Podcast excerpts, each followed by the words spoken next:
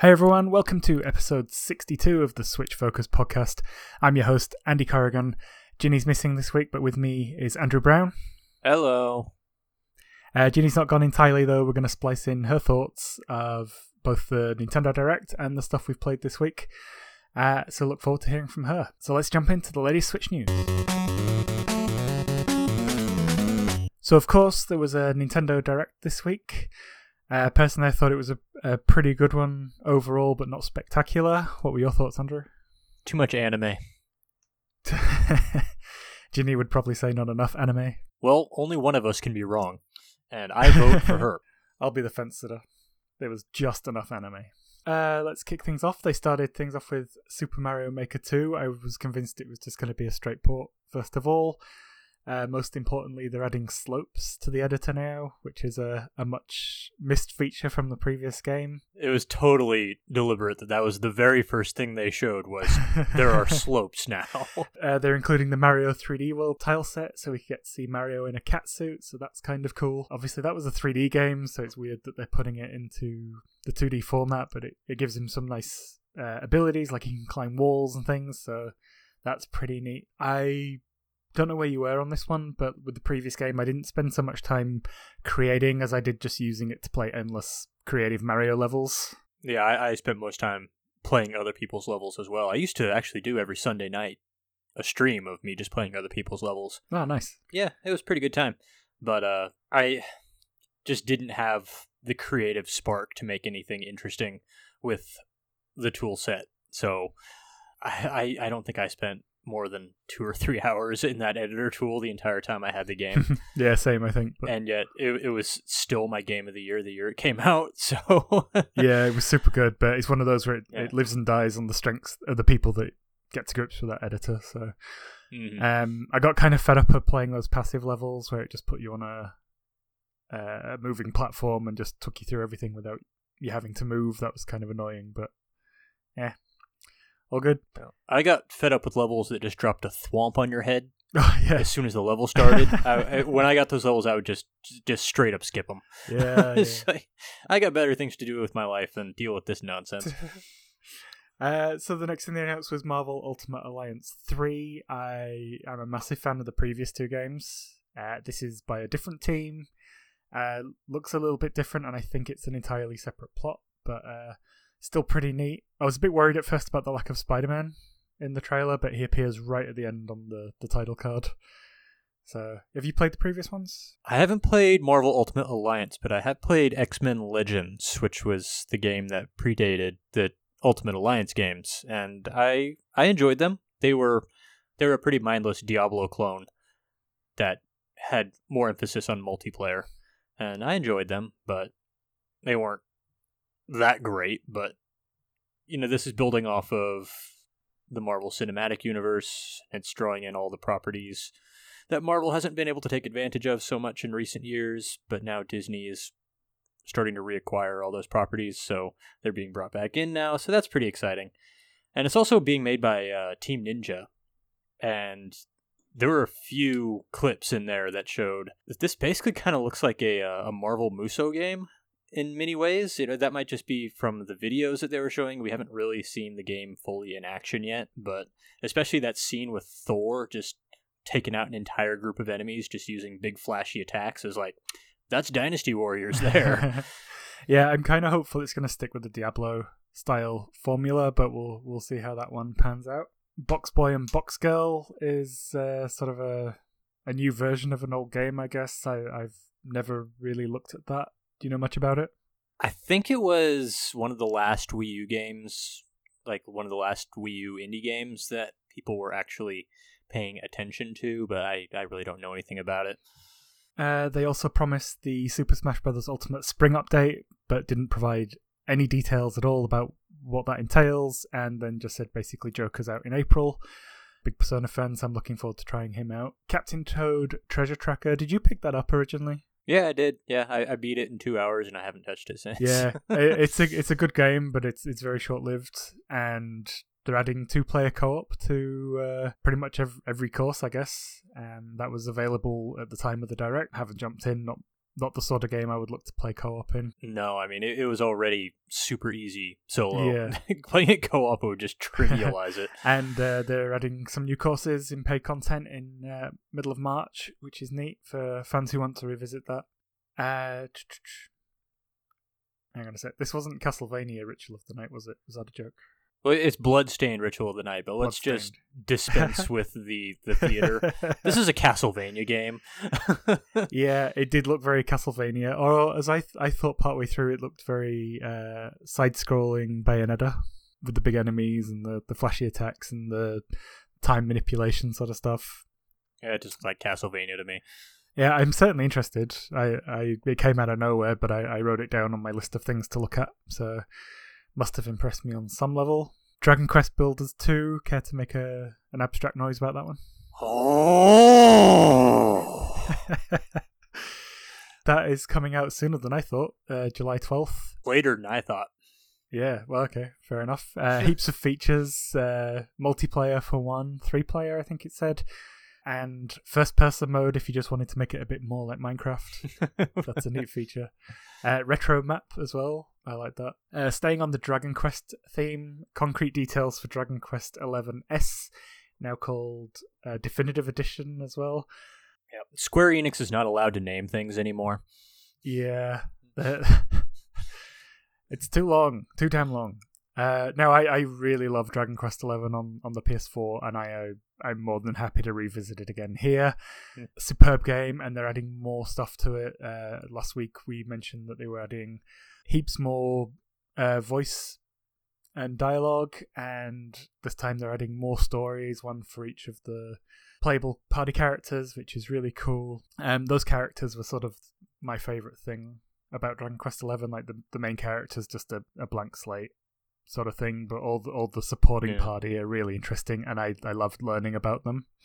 That's typical of a Dragon Quest game. Yeah, uh, so that's good. Um, one I can predict where neither of us are bothered about Disney's Tsum Tsum Festival. I guess these are toys that have taken the world by storm. This is the first I've ever heard of them, so Uh, I've seen them. I didn't know that there was a mobile game already, but it's some sort of Mario Party ripoff with the mobile Uh, game included. are these like those toys that parents kill each other for to get at Christmas or something? Not quite. They're just like little plushies that are Yeah. just deformed Disney characters. So they're just okay. like pillows. they're like pillows instead of the actual characters, but kids seem to like them, I guess. yeah, kids are dumb. It's true. Uh, st- There's a free update coming to Starlink Battle for Atlas uh, with Peppy, Falco, and Slippy all playable against uh, Star Wolf's commanders, I guess. Uh, I still haven't gone back to the base game of Starlink, so I probably won't be interested in that at all. Uh, Rune Factory 4 Special is coming later this year. I've never played Rune Factory. You looked at that one ever? I've played the first Rune Factory, uh, clear back on the DS, and uh, it's a weird game because it came out of a weird situation where the original creators of Harvest Moon couldn't use the Harvest Moon name anymore, so Rune Factory was actually the next quote unquote official Harvest Moon game, and then now there's a whole different Harvest Moon series made by a bunch of different people, which is why the Harvest Moon series has gotten so Bad. unfocused on farming lately. Yeah, but you know, I just look at this Rune Factory Four game, and you know, it's it's it's fine. I'm sure there's a lot of big fans that are out for it now, but it just seemed redundant and unnecessary when I already own Stardew Valley. So Yeah. yeah, n- no no real interest in it from me. I feel like people will be more excited for the announced Rune Factory 5 than they would be for this one. But- Mm, I'll have to see what they do with that. Yeah, see how they improve those visuals because it did look like a, a DS game running on Yeah. Switch, basically. One that I'm definitely looking forward to is Oninaki, which is from Tokyo RPG Factory, who did I Am Setsuna, which I loved, and Lost Sphear, which I didn't. Um, but they're making a, an action RPG uh, about souls, so that instantly got my ears up, where you play a character who can traverse planes and, and rescue people from this alternate world where their souls exist. And yeah, I really like the look of that one. Uh, and it's good to see them sort of branch out because they were just doing like cookie cutter SNES style RPGs, and this is I feel like this is something of their own, uh, something a bit different, which is cool. Uh, Yoshi's Crafted World, they showed off a bit more of that. That, of course, is coming in March 29th. They dropped a demo. Uh, I was going to cover this under the what we played, but we may as well talk about it here. Yeah. So they released a, a one level demo, or at least I haven't unlocked any others. No, it, it's one level. Cool. uh, it's pretty easy, as most of these sort of Nintendo platformers tend to be. But there's there's plenty to do in this one level. There, you play through it once. Uh, there's things, lots of things to collect on that first run. Uh, then they send you back through it backwards to find Poochy puppies. So you get to play Where's Poochy? And then you can collect stuff for a cardboard robot for some reason who who wants cows. so, go, so you go in a third time. It's cute. I really love this art style. It's a little bit Little Big Planet, uh, but they've they've done this sort of thing before. It didn't look quite as sharp as I, I thought it would. I think what it is is it, it it's so building on that idea of everything being handcrafted and handmade, and they've so nailed that aesthetic that it looks cheap. Yeah, Because like everything is supposed to be like made out of cardboard, and like even when you do the level backwards, you can actually see the other side of things, and it's like the grass is made out of newsprint and tape, and they've really made it look like everything is made out of that stuff. And since it's so cheap and handmade in its construction, it, it looks kind of barren and cheap. But we've only played one level, so uh, maybe the later stuff will look a bit better. But I, I- think it's just gotten into its aesthetic a little too well. I definitely prefer the look of Woolly World based off this one level we've played, but it's just one level. So I'm hoping that later levels will have a little more detail to them. I, I think we can definitely expect more variety at least. So we'll we'll see how that goes. I I I'm sold on the demo. Like we say, a little easy, but uh, I expect that from from Nintendo in this sort of game. So Well, this is made by the same people who made Yoshi's Woolly World, so I was sold just from that alone because Woolly World was fantastic. So yeah, so uh, check that check out that demo. See if if you're into it.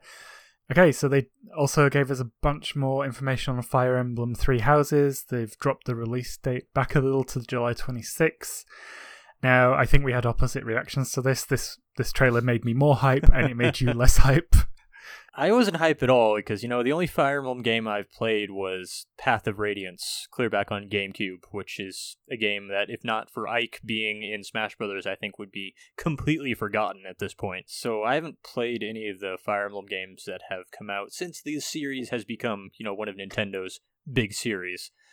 Uh, I was hoping for this to be the game that would really get me into it, and based on what we've seen in this trailer, that has not happened because when I see an anime aesthetic and I see a school, my alarm bells start going off. That's fair. It is a scenario that's very much overused in in in Japanese media. I think. like even that Attack on Titan game that I played last year, Yep. almost the exact same setup where you know you're you're in a war, but it's set in a school. And it's like, can we pick a tone here, please? Uh, I'm interested because uh, like they made out that you're basically all at this one school and you're gonna get sent out and do these missions just against like you know you know thieves and stuff and and low level enemies. I think that story is gonna take a turn at some point and you're gonna oh, most definitely. Like like the first thing they said in the trailer was that this takes place in this continent that is home to a goddess. Yes. I was like, oh, wh- that's a that's an interesting thing to mention that I'm sure won't come up later in the story at all. yeah that's that's definitely gonna come up. Um, and I'm. I I did see a few voices. I know one of our mutual friends was a bit disappointed with the art style because they were a huge fan of like Fire Emblem Awakening, which I love, Hmm. uh, a game I love. But I, I'm really enjoying seeing them expand on the visual style and not not rely just on the pixel art and the like the constraints of the 3ds. I, I'm I'm really digging this sense of large scale battles, even though it's still sticking to that uh, like grid based combat. I'm interested. Uh, I'm definitely hyped for that one. I, I would go as far to say that if it wasn't for the last game and they announced this would be my most anticipated game of the year, easy. Uh, so the next thing they announced was Tetris 99, a battle royale game using Tetris. Uh, that came out then and there.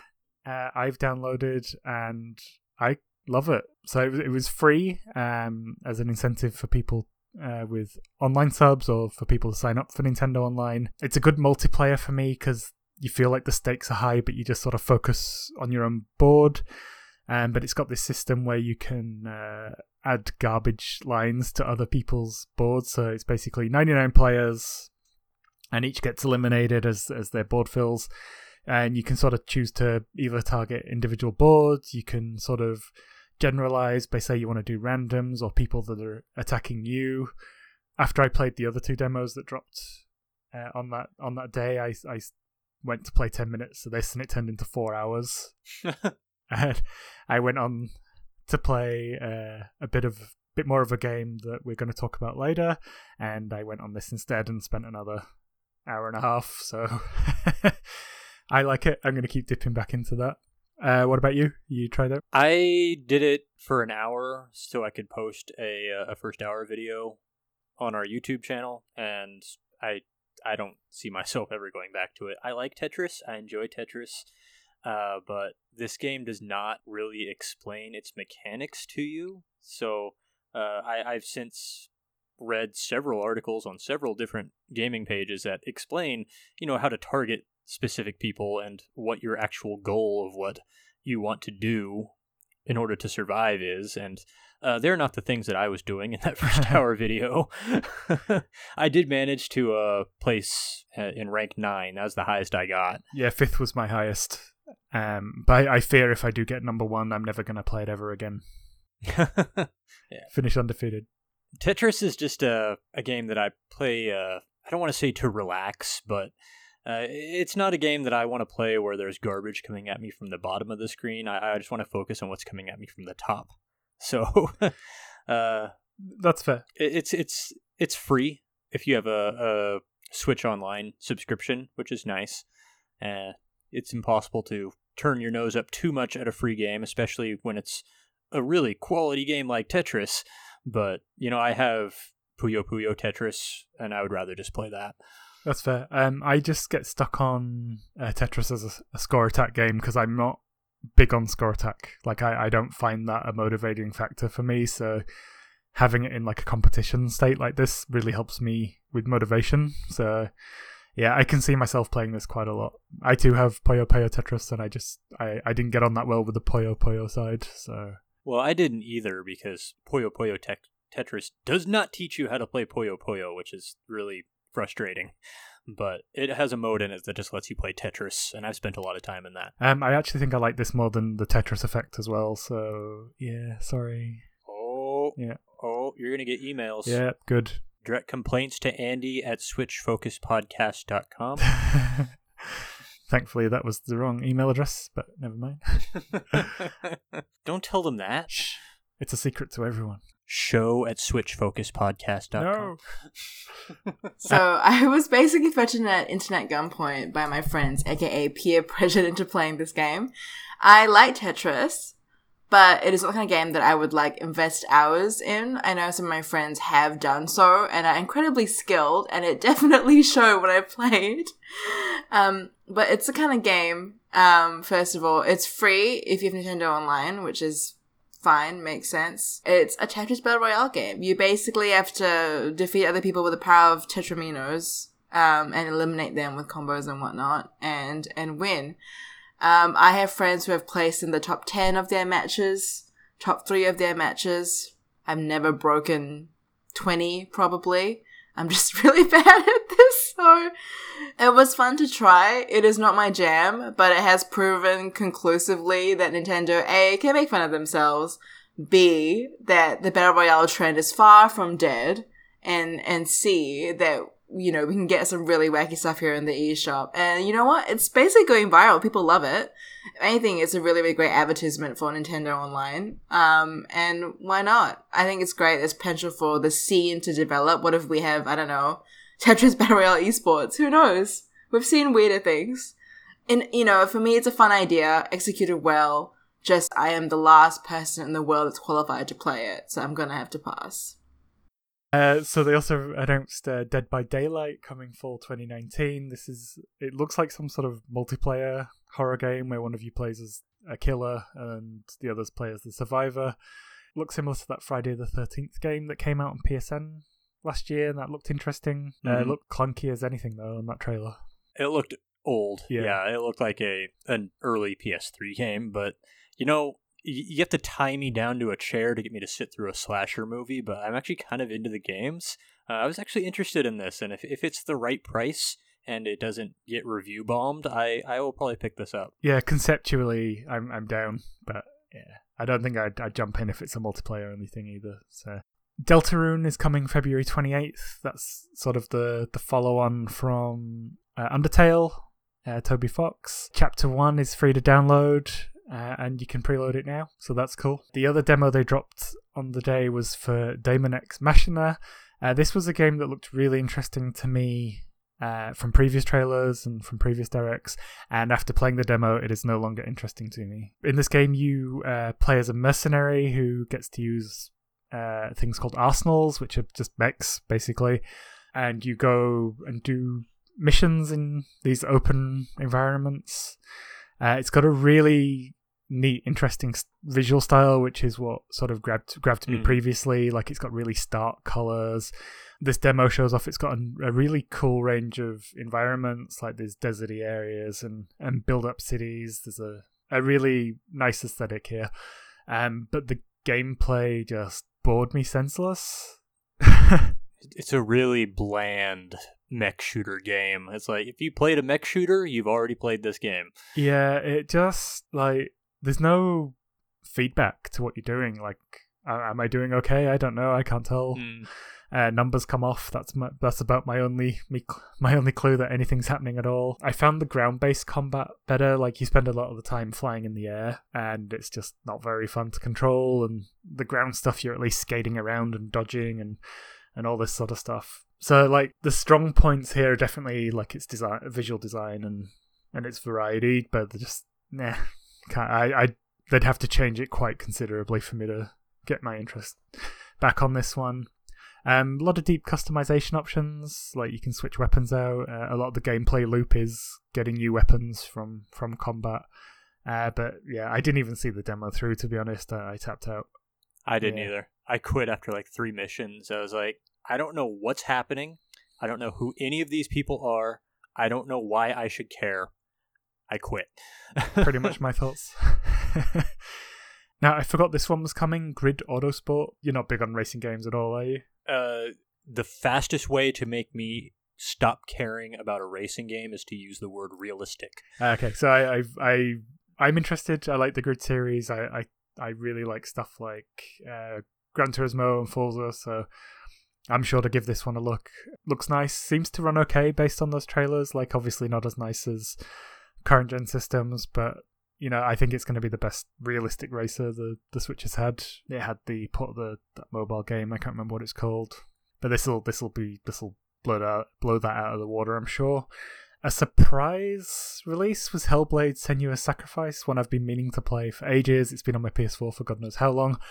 Will I play it on Switch? Possibly. Looks it's Yeah. set in a Viking era, sort of, well, at least Viking mythology, and uh, deals with subjects of mental health. It's meant to be very affecting.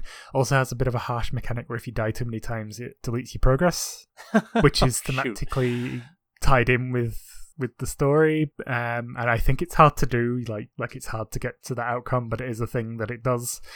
So yeah i i, I would be interested to seeing how that runs but considering i own it on ps4 i should probably play it on that first. Uh we have a note here obviously that developer has been bought by microsoft does it mean more Microsoft games could come to the Switch? They do have a nice partnership. I hope so. I'd love to see th- something like Cuphead hit Switch. Cuphead, I think, will be announced before the end of the year. lock that down as a prediction. I like that. I like your confidence. I want it. Mortal Kombat 11. I I, I reckon we're both interested in this. Me as a fighting game fan, and, and I know you've enjoyed the previous games too. Yeah, but this and same thing for Hellblade. This is a game I'm going to want to play at home on a big TV and with a big sound system. It's cool it's going to be on Switch, especially like, you know, if this is your only platform. that you own, or if you you just need your platform to be portable for you to play anything, that that's a situation a lot of people are in. But for a game like Hellblade or Mortal Kombat 11, I would just rather have it on PlayStation 4. Fair. Uh, I'm probably going to end up getting it twice, just out of principle, and and the fact that I did buy a Switch Fight Stick, so I really want something to use it on because it Yeah. Doesn't really work well with Smash Brothers, unfortunately. And like in a few years, when prices drop, if I can get Mortal Kombat 11 for five bucks, sure. But it's not going to be a day one purchase for me on on uh, Switch for sure. Well, here's the other thing with this as well. I've always, even as a teen, like I had a fascination with portable ports of big games and how they manage that. So my collection is full of stuff like Match, Max Payne for GBA, uh, Oh, Med- Medal of Honor, and that Max Payne game is really good, by the way, on on uh, Actually, the GBA. Game Boy Advance, you know, port, if you want to call it a port of Tony Hawk's Pro Skater 2 is actually really good too. Yeah, I, I love I I've I've just got this sick fascination with this, and although the Switch sort of blurs those lines quite a lot more than any other portable console, like I I still have that fascination about seeing how well Mortal Kombat runs on this system. Unravel Two is coming, the co-op platformer game. Uh, this was a, a one of those that was a Microsoft exclusive, I think, for quite a while. Now coming to Switch. Possibly the one Assassin's Creed game that no one wanted on Switch is coming to Switch in Assassin's Creed 3 Remastered, but it does have all the DLC and uh, the Liberation game, which started off on Vita and did get ported eventually to other consoles, and was my favorite thing about that whole generation of Assassin's Creed. That's again one of those I'll probably look at in a morbid curiosity sense, like how well does Assassin's Creed run on the system? I'm I'm interested in seeing that. Liberation is great. They just missed a few opportunities with that story and with that character, which was a, I was a bit sad with at the time. Final Fantasy VII has a release date, March 26th, so I'm going to buy that for the seventh billionth time. Dang right. Uh, Final Fantasy IX came out on the day of the direct. Uh, I believe you bought it. I was going to, but you know, I've got Tales of Vesperia that I'm still halfway through, or a third of the way through, however far I am into it. I, I need to finish one of these big, huge RPGs before I get another one. Not that nine by today's standards is really all that long, but I begged off until I can finish one of these things I'm already playing. Yeah, I did this thing with this direct where it was like there's a lot of lengthy looking RPGs on this list, and I really need to clear off some of my backlog of RPGs because I've got heaps. Uh, so I did actually start Tales of Vesperia this week. I'm going to carry that through. Uh, so sorry, Wargroove, you're abandoned for the time being, uh, and I'll come back for reasons we'll talk about shortly. Sacrilege. Uh, they announced that Chocobo Mystery Dungeon Everybody is coming on March 20th. That's sort of like a look like a turn-based dungeon crawler. I know it's a part of an old game. I haven't played it. I have picked it up since, but haven't actually booted it up yet or tested it, so I probably should get on that. This one really caught my attention. Astral Chain, made by Platinum Games, a developer I love. Futuristic hack and slash Bayonetta like. Yeah, I couldn't really tell what it was. uh, on on Twitter, I was being flip, and I said this this looks like if a Japanese studio made an Ubisoft game. yeah. Okay, I get it. I I feel like they also hinted that there could be some two player elements to this. Yeah, they were very vague about that. They, they, a lot of the things that they showed about this that you know were just clips in a sizzle reel. They didn't really show us what this game actually is. So I, I did pre-order it, but I'm super wary about a lot of the things in it. Like uh, like the main characters look like they're cops, and I'm like, oh.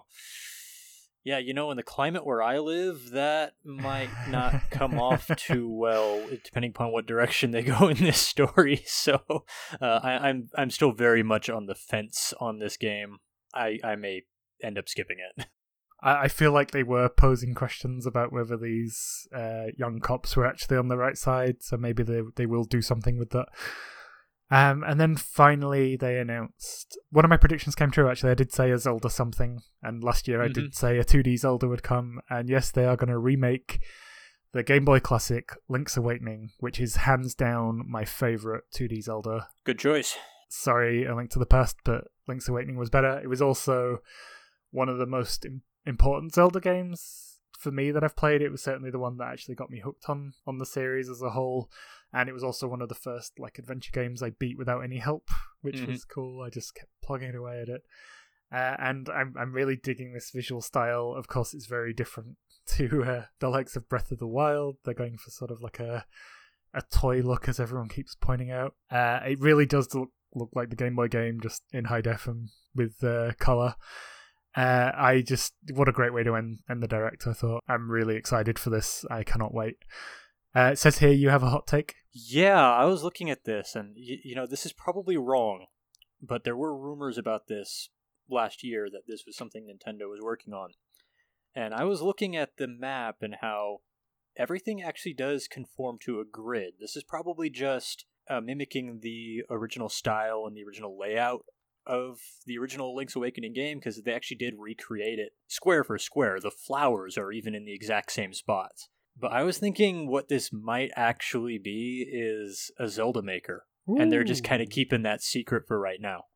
And like when you get the game, it comes with the complete Link's Awakening pre-built for you, but it also has a tool in it that you can make your own Zelda games in it that are in the Link's Awakening style. Oh, I would find that equally delightful and frightening at the same time. oh my god. Yeah, okay. That that's a bold one, but I can see where you're coming from. I would love a Zelda maker though. Yeah, there were rumors last year that this was something that was floating around.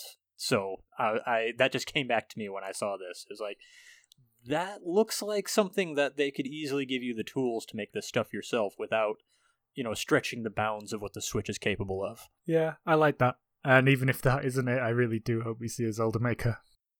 So the direct, I was, I watched it while I was at work.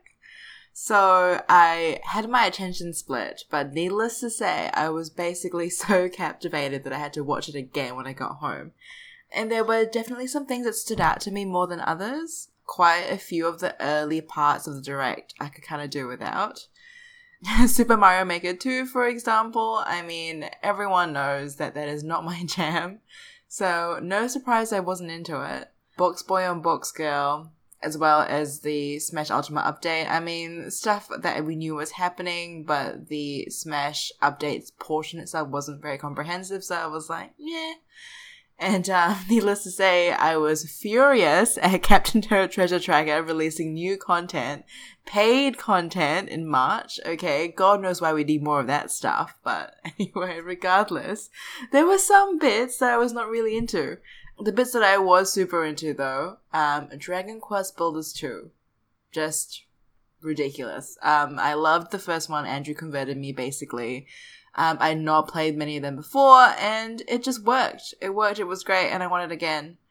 Um, Disney Tsum Tsum. So I've played this mobile game heaps.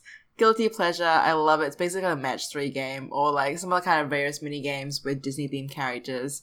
Like Kingdom Hearts, it has inexplicable charm. I'm keen for it, although I'm so used to playing, I guess, free to play versions on the mobile. Don't know if I'd really shell out for this one. Let's see. Oninaki looked really good as well. Um, I know Andy and myself were both burned by Lost Sphear after loving I Am Setsuna basically a whole heap. So I am cautious, although the aesthetic really speaks to me. I really love how the game looks. I love what I've seen of it so far, and I want to hold out hope. I think that Tokyo RPG Studio slash sorry Tokyo RPG Factory can learn from their mistakes um, and make the game 20 hours shorter than Lost Sphear and twice as engaging.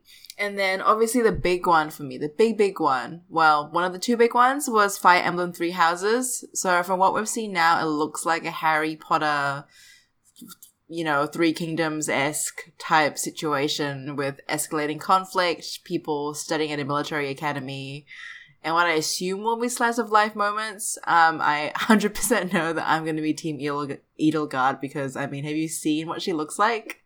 Jesus. Okay, let me just say. The other two, cool, but I have very specific tastes. And it looks really fun. It looks like what we expected. Um, obviously, it's no longer going to just be the one-on-one unit battles that the old Fire Emblem games. Well, I say old, I mean the current ones have. It looks like more of a sort of tiny war slash advanced, advanced tiny metal advanced wars mechanic, whereby you have a squad that takes out another squad, and you've got like a commander on the field as well. I'm keen to see how that plays out theoretically and also mechanically in the game. It's a new direction for it, but I'm very keen. Everything that I saw is maybe more hype. You know, the visuals are on point. Um, a bit of a question mark about the um, protagonist's armor if you play as a woman in the game, but we'll get to that another time, I guess, when I actually play it. But aside from that, looks great, sounds great. I think it's going to feel great, and I'm very, very keen, if not more so, after seeing that bit of the direct. Deltarune being a thing is also great. I loved Undertale, so very pumped to have it on Switch. I played it already when it came out on other platforms earlier last year? Earlier this year? Earlier last year? Um, but like I said, always glad to see these games come to the Switch. Always glad to see smaller titles, niche titles, acclaimed indie titles come to the Switch, even if it is a couple of years late. Um, anything to diversify the eShop market, really, I'm happy with. And then, so on that note, you know, we've got things like Hellblade, Senua's Sacrifice, we've got Unravel coming, Assassin's Creed 3 Remastered with all the DLC and Liberation. So there'll be a bunch of stuff that I've bought before and played before that I'm probably going to rebuy again just because the Switch is my magic console. For example, Final Fantasy VII. Andy knew I was going to be there. Chocobo Mystery Dungeon, I've also been clamoring for that, so I'm very, very excited to see it on the Switch. And um, Astral Chain. So that's the other big one. Um, I know controversially they there are sexy police people on Astral Chain. Terrible.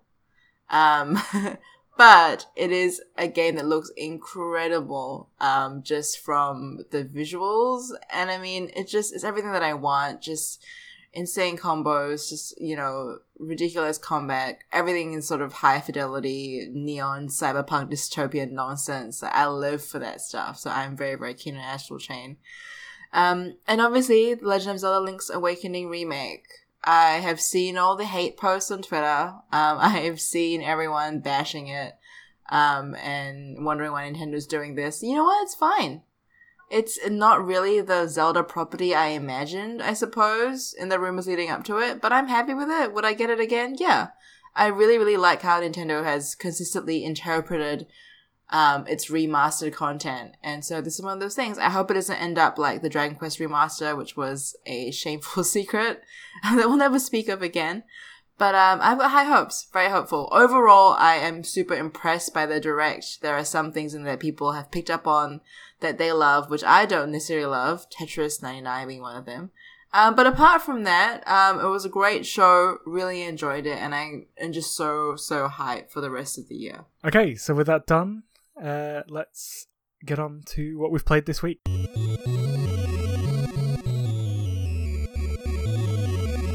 Okay, so Wargroove, uh, I've been plugging away a little bit more at this. Um, I have to say, I like Wargroove. I don't love it, sadly. um, and it's not just down to the difficulty, which we're going to talk about shortly. They've they're addressing that very soon, but just some of the systems don't gel particularly well with me. I kind of don't like the uh, less health equals less damage mechanic. It sort of just conceptually ruins any of my strategies that I, I, you know I bring forth from other strategy games, and I, I don't I know that was the same system in Advance Wars, but I just don't have any nostalgia for that game. And whose fault is that? That is entirely my fault.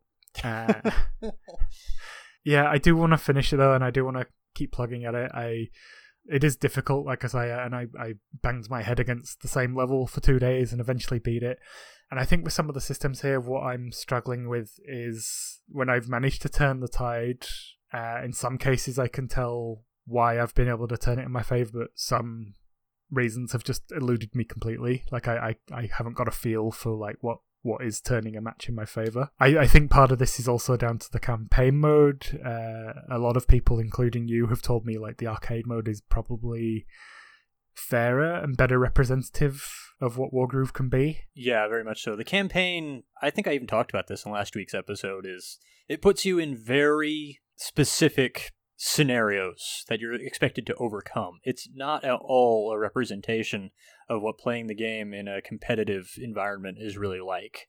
And the trouble with that is is the campaign is so hard and they've even come out flat out and said this one of the quality of life changes they're going to be making sometime in the near future, they haven't put a specific date on it, is adding actual difficulty levels to the campaign. And the difficulty level that's in the game right now, as a standard, is going to be the hardest difficulty level in this new setup. So that kind of gives you an idea of where the game is at right now. Yeah, that that suddenly makes a lot of sense as well. And but eh, then even to unlock the arcade mode, you have to play the campaign. To unlock all the characters in the arcade mode, you have to beat almost the entire game. It's not until you're in the last chapter that you'll unlock all the default characters. Then there are hidden characters, again, hidden in the campaign. And uh, the puzzle mode, you have to play the campaign to unlock it. So you got this very monolithic mode that is, by the developer's own admission, on hard difficulty, locked into hard difficulty right now, and you have to play it to unlock any of the single player content. It's pretty frustrating setup right now. Yeah, the where I left it, I wasn't actually stuck. Um, I had one one attempt at the side mission where you where you're playing as the dog and you have to to sort of uh, fight off waves after waves of bandits and thieves. Mm-hmm.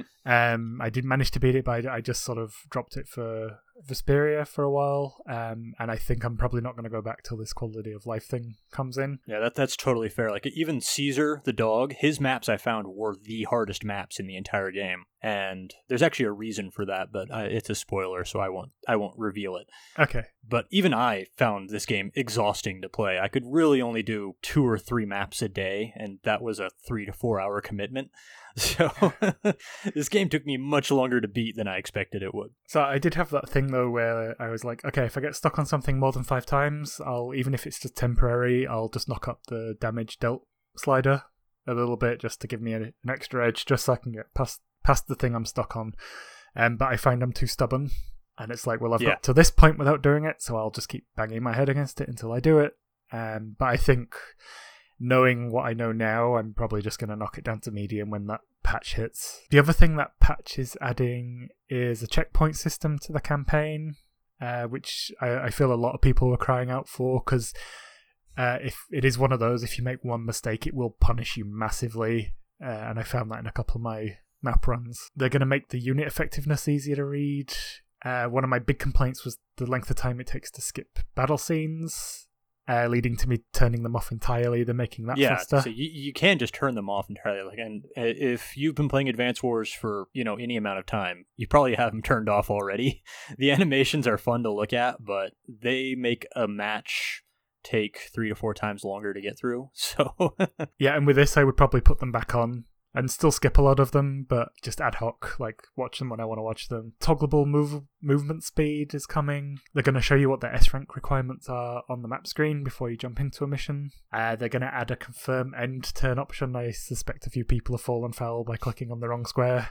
I did that two or three times playing through the campaign before I finally got control of my fingers, but I would have appreciated having that option before I, you know, learned to stop doing it. Uh, and they're going to show you the damage range instead of the damage average, which is good. Um, what I really love, uh, as much as I said I don't love this game, I I do love their commitment to listening um, and making these changes. Like the the difficulty thing has obviously been a massive factor for a lot of people, and is hampering their enjoyment, and they're acting on that. So that's cool. Uh, you've beaten it finally. I did beat it yesterday, finally, and that last level is a doozy. it's a it's basically a complete gameplay change. Uh, you might actually like it because it's basically a Fire Emblem level, Ooh, uh, okay. but I was not a fan. And then those pseudo patch notes came out today, and I was reading and was like, oh, those would have been nice features to have had yesterday. oh well. Moving on. That that was like me with Wasteland 2, having struggled through the, the constant crashing and then finding out they were releasing a, a, a patch to fix that the day after I finished beating. God damn it. Okay, well let's move on to something else. Uh, you bought yourself a flip grip. I did, and if you don't know what a flip grip is, it's a just a little brick of plastic basically that your Switch can slot into in a vertical format. And it has two little notches on the side you can put your Joy-Cons into. It basically lets you play your Switch games in a portrait format, and there are several games out that s- support doing it that way, like Downwell, which just came out a couple weeks ago, Mhm. has a tape mode in it, and Downwell, if you haven't played it, it, it is the game is your character falling down a well. It's a very tall, very narrow game. So when you're playing it on a widescreen format, there's a lot of real estate going to waste. It, it kind of looks dumb. So that was that was finally the impetus for me to finally get one of these flip grips. There are several shmups that use it, and Ikaruga. uh, yeah, I, I always thought it was pronounced Ikaruga, but okay. Pro- probably is. I don't know. I've never played it. But most importantly for me is uh, Pinball FX3 has a tape mode, and if you played a pinball game on pretty much any platform, you know that either the camera follows the balls, it goes up and down the table, or it just splits the table in half and just warps between screens. However, it works, it's disorientating because it makes it hard to really aim your shots and see what's up above you while you're down below. Playing in tape mode with a flip grip just completely removes that problem because it just lets you see the whole table in a portrait format. And I have been picking at the Doom table in Pinball FX3. I don't remember when I beat the Skyrim table, but I, I think it was March of last year. Maybe it was a little later in the year. At least six months I've been working on that Doom table. The first day I had my flip grip, I got through it and I did everything else on the table that I hadn't accomplished yet. I don't know if that means anything. I might have just gotten lucky, but certainly if you're going to be playing the mini pinball simulators that are on uh, the Switch now, of which I still contest that Pinball FX3 is the best of them if you're going to play any of them. You know, the flip grip is a pretty good argument for it. nice. Uh, now, one of the games that you mentioned that you wanted to play last week was Minesweeper Genius. Uh, I believe you bought it, but thanks to the good folks at Stride PR, uh, both me and Ginny also got codes and were able to check that out. Um, this was wouldn't have been on my radar under normal circumstances, not with everything I've got to play and everything that's still in my backlog. But I like it a lot. It's a super fun little puzzler. Its, its rules are sort of based on the old Windows uh, Minesweeper format. Basically, you have a grid with columns which tell you how many mines are in that line. Uh, and they're hidden. But in this one, instead of clicking on the squares, you actually have a, a character you have to navigate from start to finish.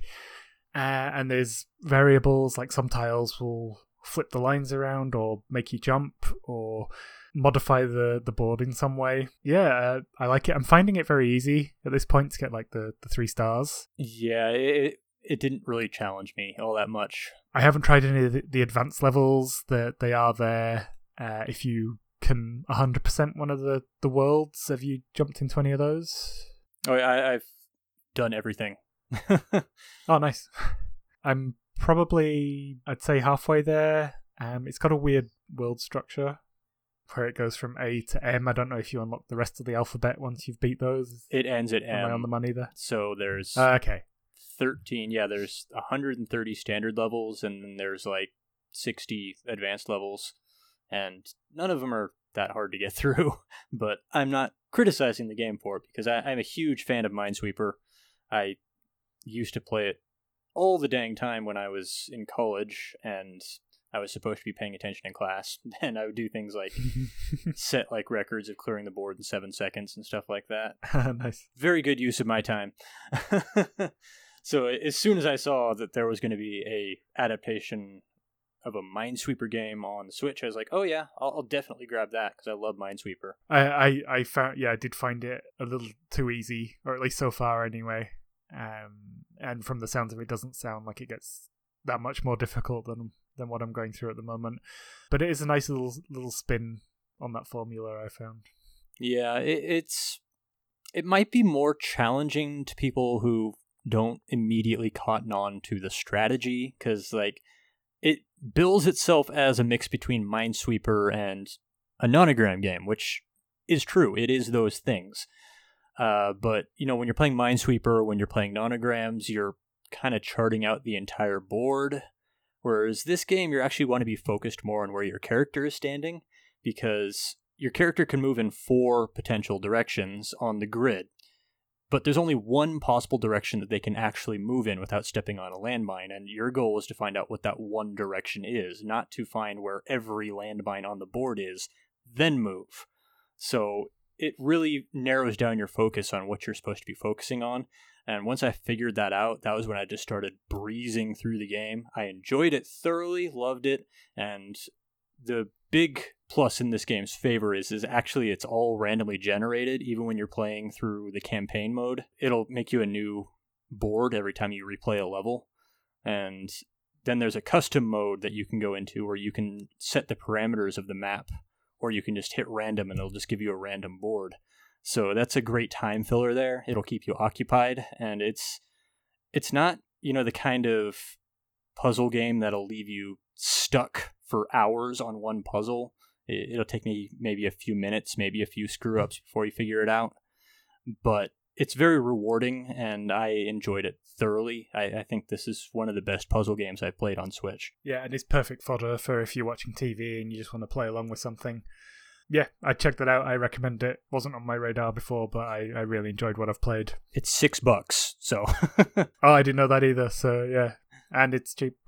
I definitely gonna see it through this week while I'm watching TV and stuff. So that's cool. So, like Andy was saying, thank you for the people at Stride, Stride PR for giving us codes. Um, it is a puzzler. Um, did my research before I played it. It is was originally a mobile game, which I sort of got that feel of, I suppose. Um, and it sort of really did play that way. Um, bite-sized levels. Um, nothing overly complicated, I would say. Like, good for holding my attention minutes at a time.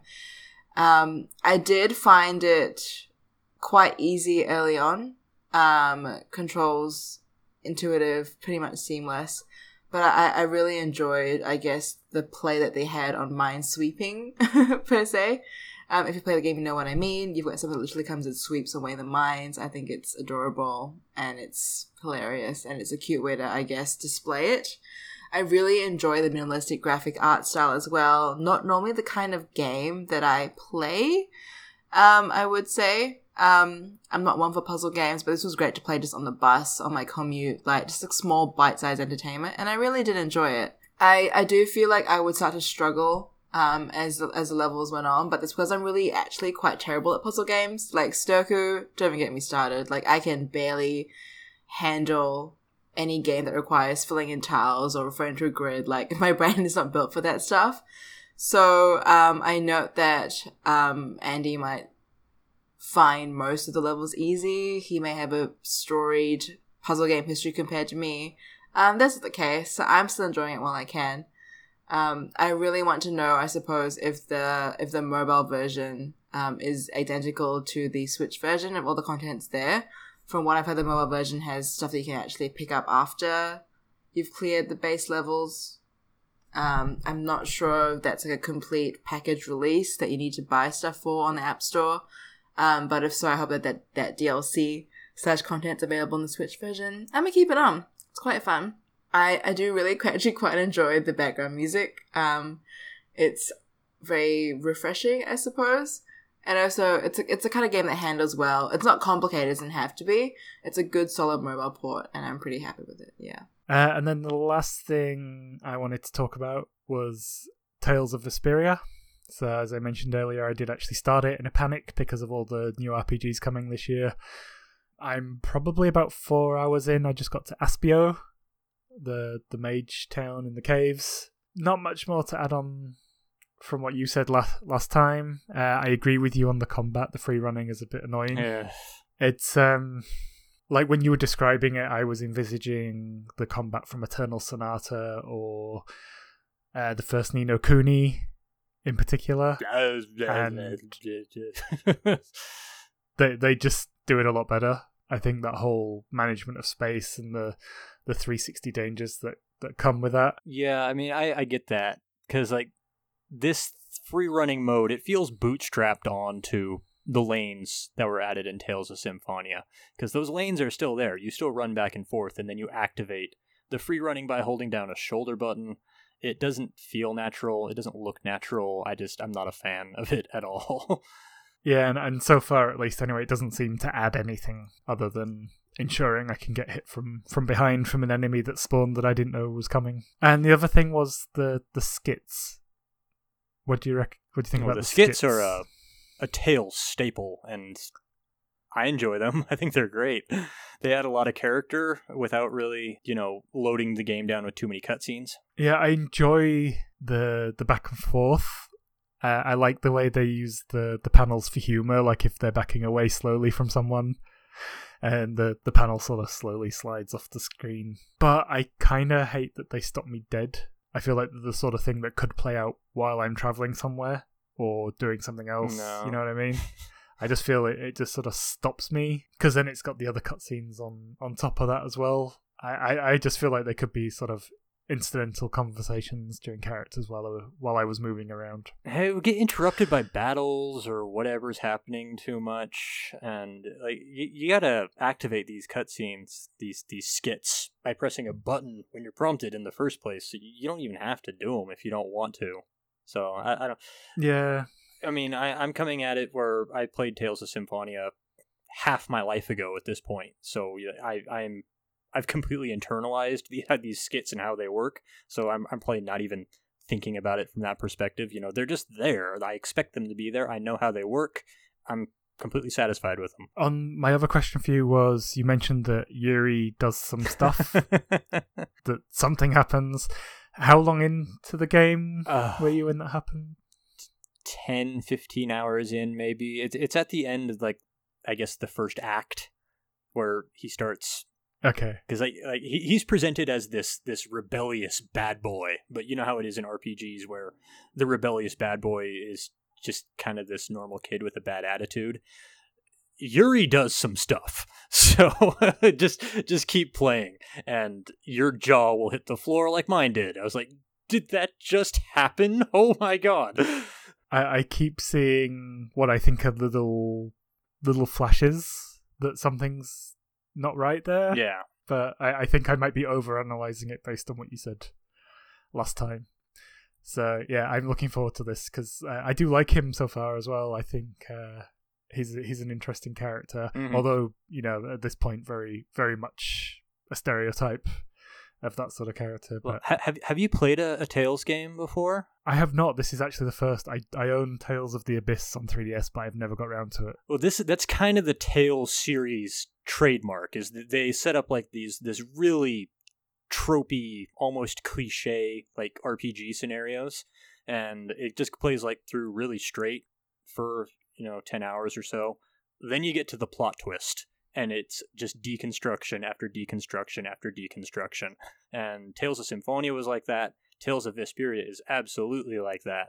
Uh, it's a good series if you're into characters. I if you follow you know like the discourse around the series, that's usually what people are talking about is the characters. Nice, and I, I the voice acting like uh, I'm finding that pretty good for this genre as well. Uh, that we always have to add that for this genre as a caveat when when these sorts of games have good voice acting. I don't. If it's crap, I say it's crap. I, I I realized it was Troy Baker Uh-huh. as Yuri, uh, and I like him. He's he's a good voice actor. Pre-fame Troy Baker. Yeah, and he suits this character pretty well so far, I think. So, yeah, I, interesting to getting further into it. So I'll keep you posted. Uh, I'm going to be playing this for some time to to come. I think. I think that's about covers it. So uh, let's talk about what playing in the next week.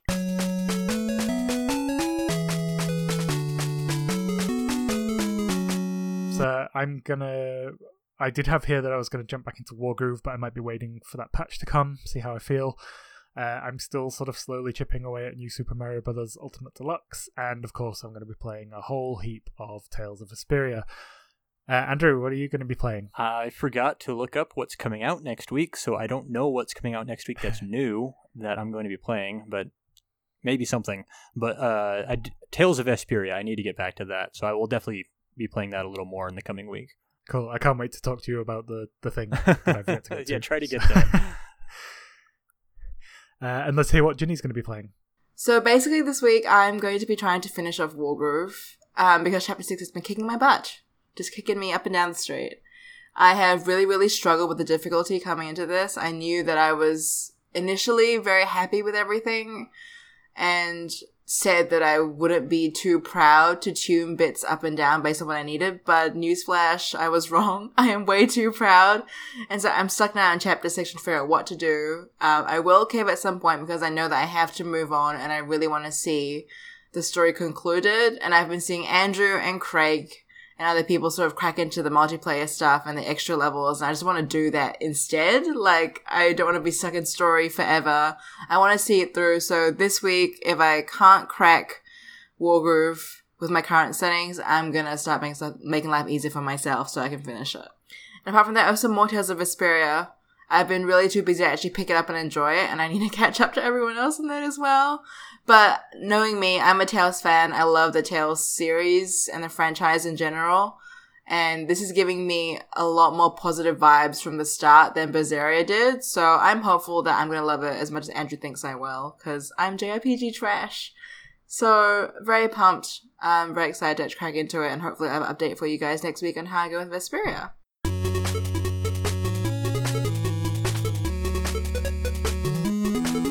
Thank you for listening to this episode of the Switch Focus podcast. If you enjoyed this episode, please leave us a review on iTunes. It'll really help us get noticed.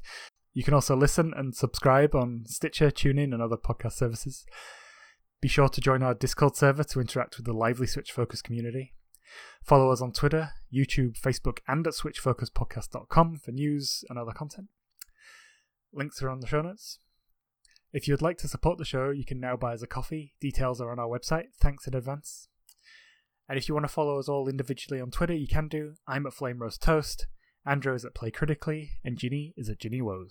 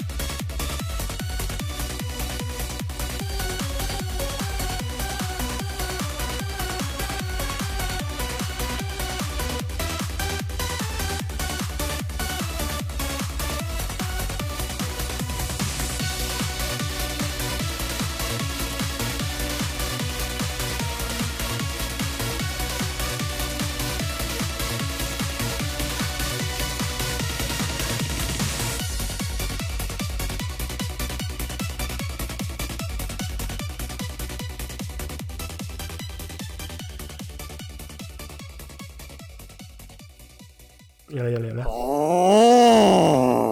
Jesus! No.